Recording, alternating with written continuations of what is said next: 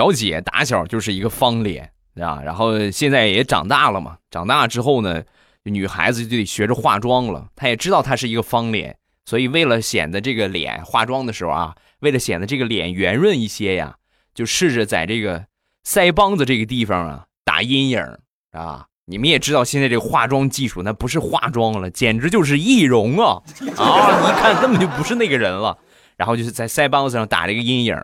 由浅到深啊，你们涂了三次，涂完之后呢，感觉没啥变化啊，当时就很生气，直接就涂了一层黑的啊。涂完之后呢，就过去问我姑姑啊，问他妈怎么样啊？妈，你看怎么样啊？说完之后，他妈看了他一眼，啊，怎么今年公司开年会让你演如花呀？